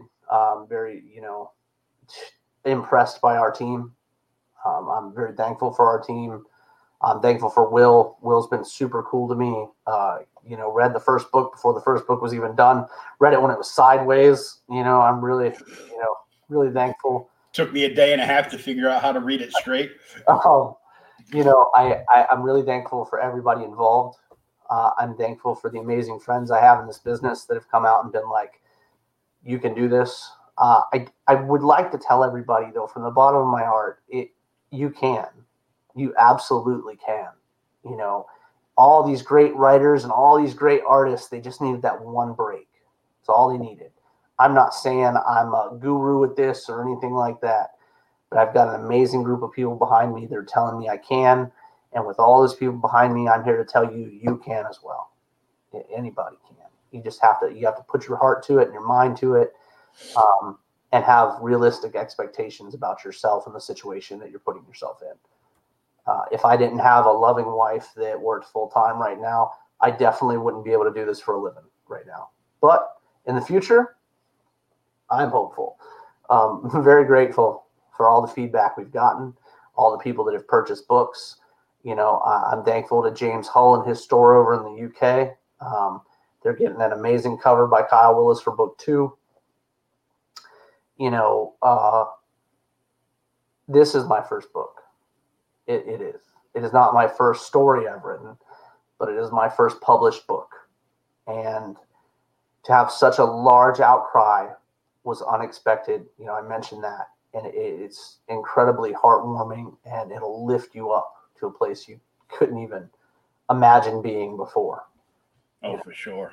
Um, there are times when, uh, and you know, we, we we talk about fans on a few podcasts. Fans will change your life astronomically. You may not sell a book for three days, four days, but when a fan comes in and tells you you've done something good and they appreciate it, it, it will change your whole aspect on everything. Um, I write for myself and my family and my friends, uh, but I think everything I write is almost a love letter to the fans and the people that have enjoyed this and the people that have pushed me to continue doing it. Um, I think I put the book out to 15 people when we first got it done. And that was the make or break. I sent it to people I didn't even know. Like me. Yeah, to get their opinions. I mean, I didn't even know. And that's that's the scariest part. You're treading in water because your friends and family, we may think they're honest with us, but they love us. You know what I mean? They do. They love you and they want to help you and they want to support you. Um, but when those reviews start coming back, man, you know, and they're, they're fire, they, they light it under you and they push you to new heights.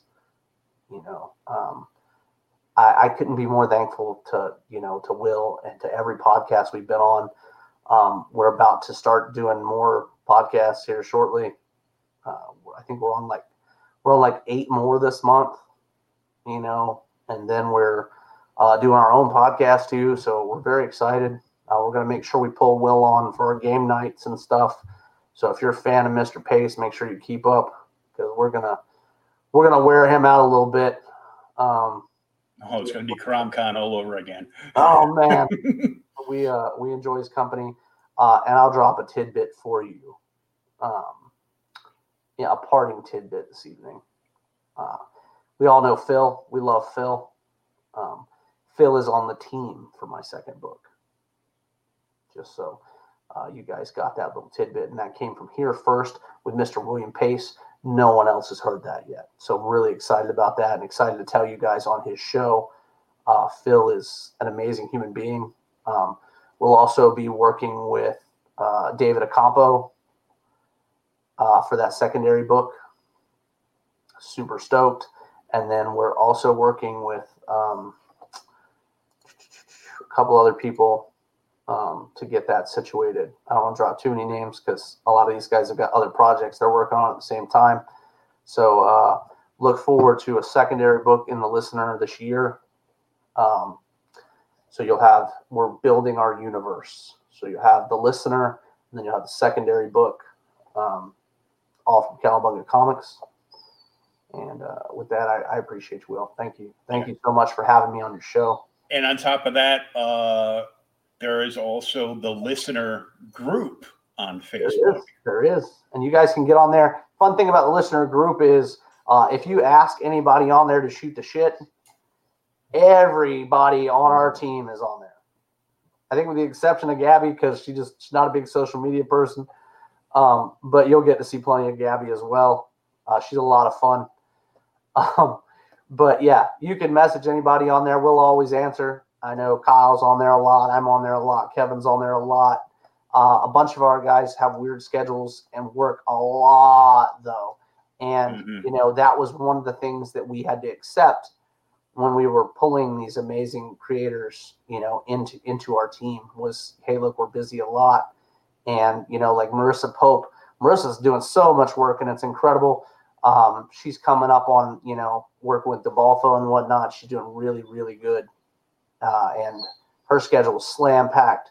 That says a lot for a new artist coming out these days. You know what I mean? So we're really excited at her success. Super glad to have her on book two. Uh, amazing cover for book one. Um, she did a cover with Neil on it. That was a lot of fun.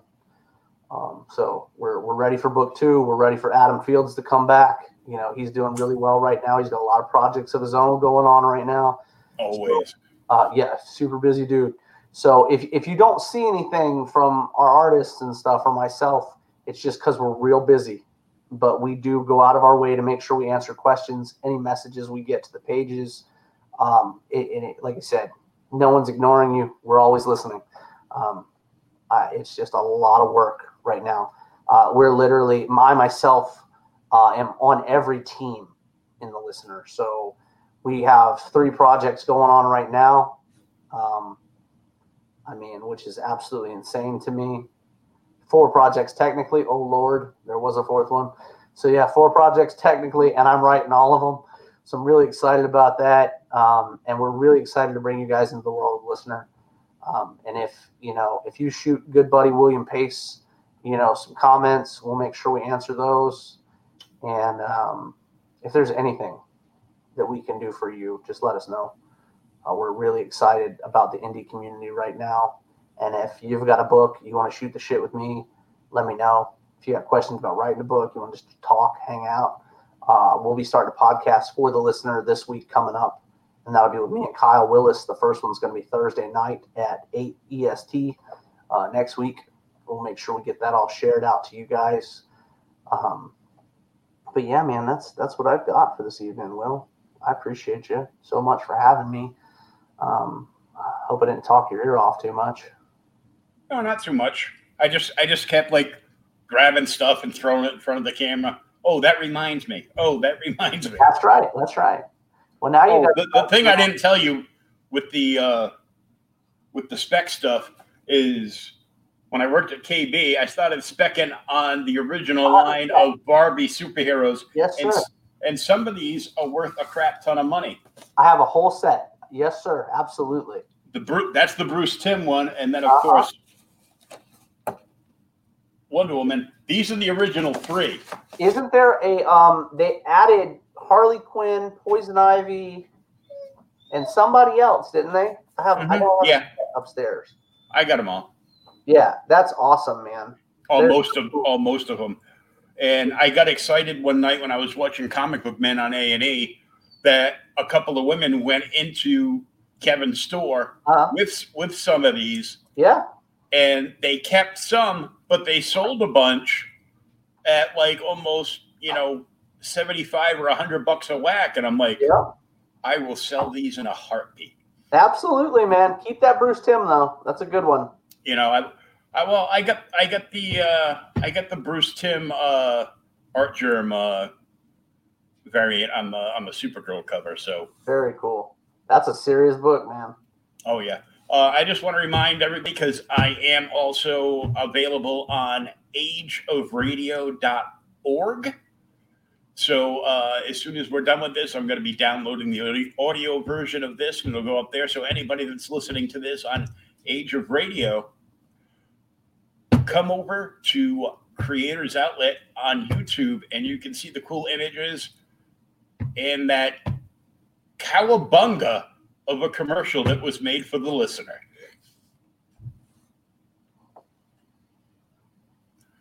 So until next time, we gotta let uh we gotta let Dustin get back to work and uh, back to the family, and uh, we will talk to him very soon because, as he likes to say, he is always listening.